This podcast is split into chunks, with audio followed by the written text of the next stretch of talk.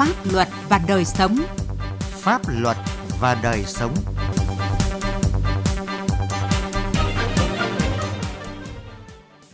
Kính chào quý vị và các bạn. Chương trình Pháp luật và đời sống hôm nay có những nội dung sau. Bắc Giang tăng cường giải quyết đơn thư khiếu nại tố cáo phức tạp đông người. Hiệu quả công tác hòa giải đối thoại tại tòa án. Liên tiếp hai vụ lật xe tải, con tum cảnh báo lái xe qua địa bàn. Pháp luật đồng hành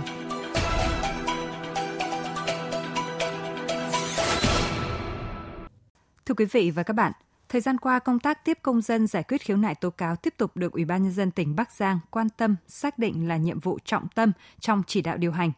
Chủ tịch Ủy ban nhân dân tỉnh Bắc Giang luôn sát sao trong chỉ đạo các cấp các ngành thực hiện tốt việc tiếp công dân và tập trung giải quyết các vụ việc ngay từ khi mới phát sinh. Ghi nhận của phóng viên Quang Chính tại Bắc Giang. Là địa phương đang trong quá trình đô thị hóa, năm 2022 vừa qua, huyện Lạng Giang, tỉnh Bắc Giang thực hiện giải phóng mặt bằng hơn 370 hecta đất để phục vụ các dự án liên quan đến hơn 16.000 hộ dân. Sự phát triển kinh tế xã hội, tác động của các dự án làm tăng giá trị đất đai, dẫn đến phát sinh nhiều vụ việc tranh chấp, khiếu kiện về đất đai. Tránh thanh tra huyện Lạng Giang Hoàng Mạnh Tuấn cho biết, nhằm giải quyết kịp thời các vụ việc khiếu nại tố cáo, không để hình thành điểm nóng, Ủy ban dân huyện Lạng Giang đã yêu cầu chủ tịch ban dân các xã thị trấn, thủ trưởng các cơ quan đơn vị trực thuộc Ủy ban dân huyện thực hiện nghiêm việc tiếp công dân định kỳ, giả soát, làm rõ nguyên nhân các vụ việc khiếu nại, tố cáo, tranh chấp đông người, các vụ việc tồn động kéo dài, tiềm ẩn nguy cơ gây mất an ninh trật tự. Trên cơ sở đó, xây dựng kế hoạch giải quyết từng vụ việc, phân công cụ thể cho lãnh đạo trực tiếp chỉ đạo giải quyết.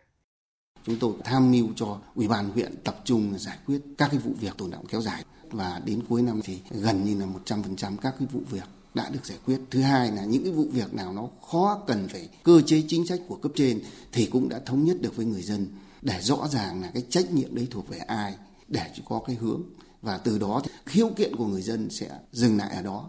cùng với nhà nước để tìm ra một cái hướng đi phù hợp nhất để đảm bảo cái quyền lợi ích cũng như là các cái quy định của pháp luật.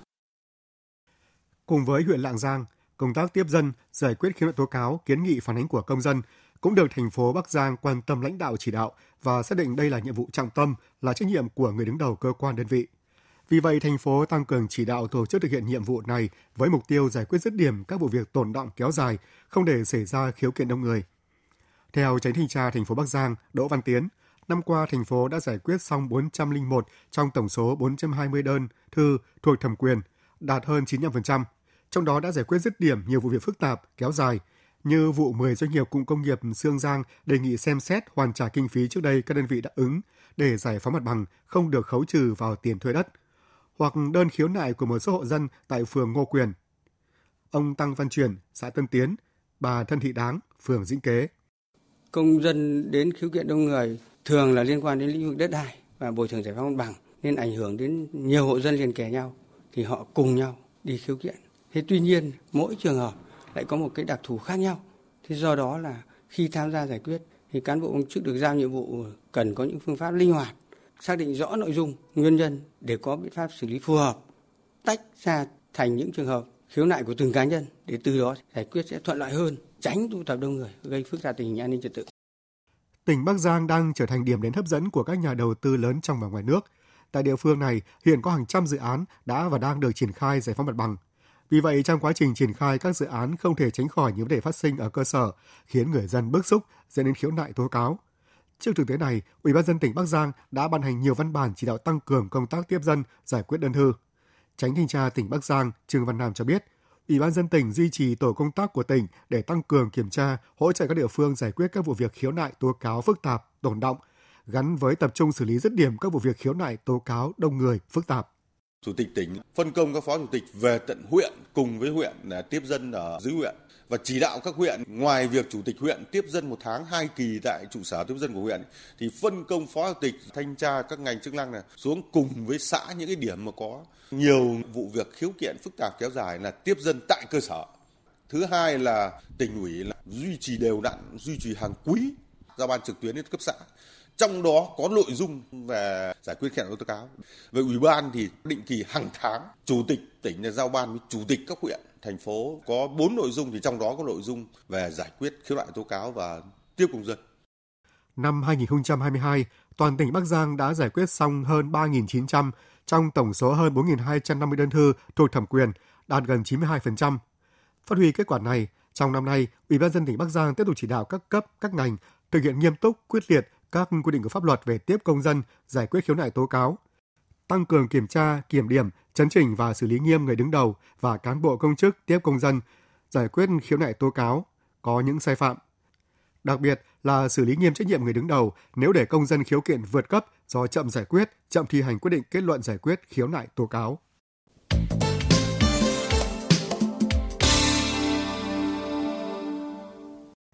Thưa quý vị và các bạn, hòa giải đối thoại tại tòa án có vai trò giải quyết các vụ việc dân sự và các khiếu kiện hành chính bằng sự tự nguyện thi hành của các đương sự mà không cần tổ chức các phiên tòa xét xử. Qua đó hạn chế tranh chấp khiếu kiện kéo dài, tiết kiệm chi phí thời gian công sức cho các đương sự, giảm tải áp lực cho các cơ quan tòa án. Tại tỉnh Bắc Ninh, sau 2 năm triển khai luật hòa giải đối thoại tại tòa án đã được những kết quả tích cực, góp phần ổn định tình hình an ninh trật tự tại địa phương. Về nội dung này, phóng viên Đài Tiếng Nói Việt Nam phỏng vấn ông Nguyễn Hữu Minh, Phó Tranh án Tòa án Nhân dân tỉnh Bắc Ninh. Ở ờ, thưa ông, Tòa án tỉnh Bắc Ninh đã quan tâm triển khai thực hiện luật hòa giải đối thoại tại tòa án như thế nào ạ?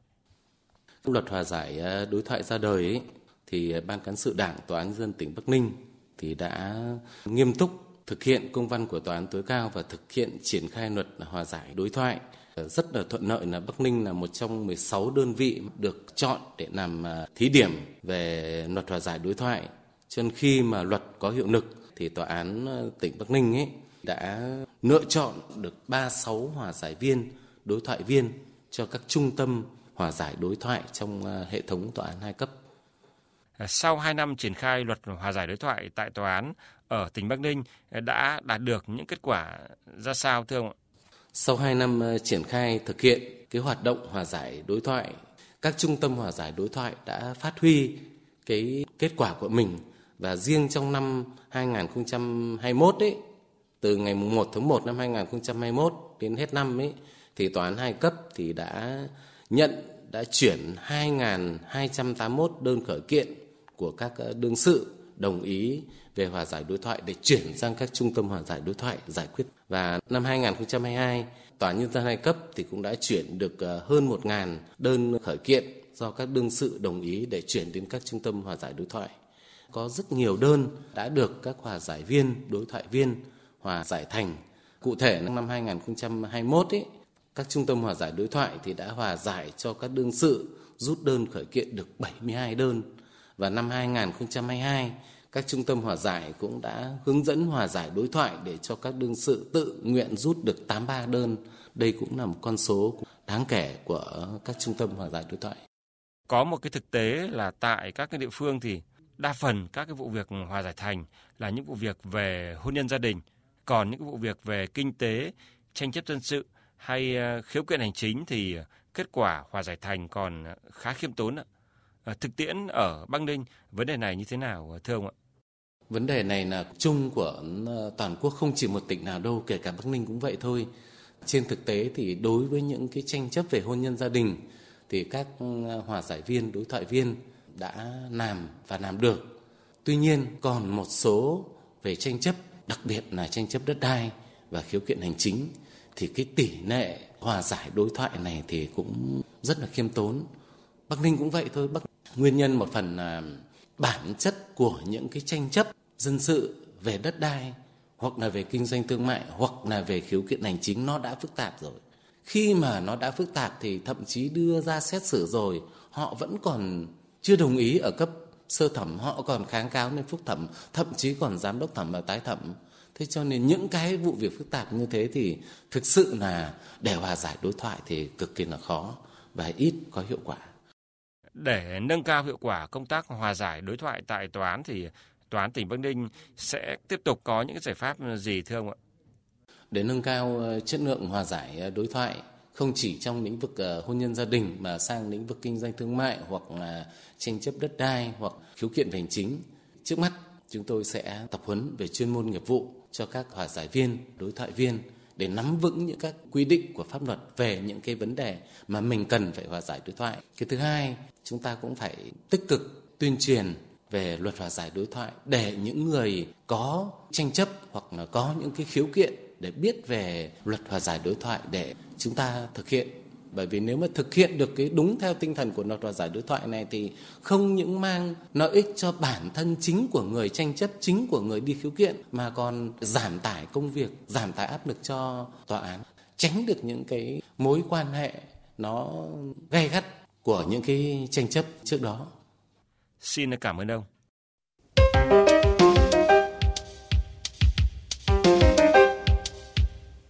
Thưa quý vị và các bạn, trong những ngày vừa qua, cùng với vụ tai nạn giao thông đặc biệt nghiêm trọng xảy ra tại tỉnh Quảng Nam khiến 10 người tử vong, thì tại tỉnh Con Tum cũng đã xảy ra hai vụ lật ô tô tải khiến 3 người tử vong tại chỗ và 4 người bị thương.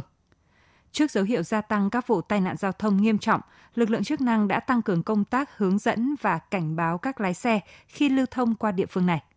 Phóng viên Khoa Điểm, thường trú tại khu vực Tây Nguyên, phản ánh. Có nhiều điểm giống nhau trong hai vụ tai nạn giao thông xảy ra tối ngày 12 và tối ngày 14 tháng 2 vừa qua trên đường Hồ Chí Minh, đoạn qua huyện Đắc Lây và quốc lộ 40B, đoạn qua huyện Đắc Tô, tỉnh Con Tum, đó là cả hai vụ tai nạn xe ô tô tải đều bị lật dẫn đến hậu quả 3 người tử vong, 4 người bị thương. Cả hai lái xe tải gặp nạn đều là người ngoài tỉnh, một chú tại tỉnh Thanh Hóa và một chú ở tỉnh Long An. Cùng với yếu tố lạ đường, theo Thượng tá Nguyễn Xuân Hướng, Phó trưởng phòng Cảnh sát Giao thông Công an tỉnh Con Tum, người có nhiều năm theo dõi xử lý những vụ tai nạn giao thông nghiêm trọng xảy ra trên địa bàn tỉnh Con Tum, thì nhóm lỗi chủ quan là nguyên nhân chính dẫn đến các vụ tai nạn. Chúng tôi thấy là đa số là nhóm lỗi chủ quan do chính người điều khiển phương tiện gây ra. Thứ nhất là không làm chủ tốc độ. Thứ hai là nóng vội. Có những đoạn đường khi mà lái xe nối đuôi nhau một đoạn đường dài thì có một số tài xế là thiếu kiên nhẫn, nóng vội là không đi theo đúng vạch kẻ đường mà nóng vội là vượt xe thì bất ngờ những cái đoạn góc cua, những cái đoạn mà đường hẹp ngược chiều thì có những cái xe đi ngược chiều gây ra tai nạn. Cũng theo Thượng tá Nguyễn Xuân Hướng, trên các tuyến quốc lộ đi qua tỉnh Con Tum có nhiều đoạn đường đèo hết sức nguy hiểm, các lái xe phải đặc biệt chú ý. Đó là đèo Lò So trên đường Hồ Chí Minh, đèo Văng Rơi trên quốc lộ 40B, đèo Măng Đen, đèo Viêu Lắc trên quốc lộ 24, đèo Ngọc Vin trên quốc lộ 14C. Thượng tá Nguyễn Xuân Hướng cho biết, trước dấu hiệu gia tăng các vụ tai nạn giao thông nghiêm trọng trên các tuyến giao thông qua tỉnh những ngày gần đây, lực lượng cảnh sát giao thông đã tăng cường công tác hướng dẫn và cảnh báo với các lái xe. Các cái lái xe ô tô tải, ô tô khách, đặc biệt là những cái lái xe mà có trọng tải lớn đó, trước khi đổ đèo thì cần phải nghỉ ngơi, kiểm tra lại hệ thống phanh, hệ thống lái, làm mát lốp xe. Khi đổ đèo á, bắt buộc phải chú ý các biển báo, cảnh báo về giao thông. Tài xế cần phải về số thấp để lợi dụng hãm động cơ, tránh gây áp lực thường xuyên lên cái hệ thống phanh, có thể là gây cháy phanh, mất tác dụng của phanh thì rất là nguy hiểm.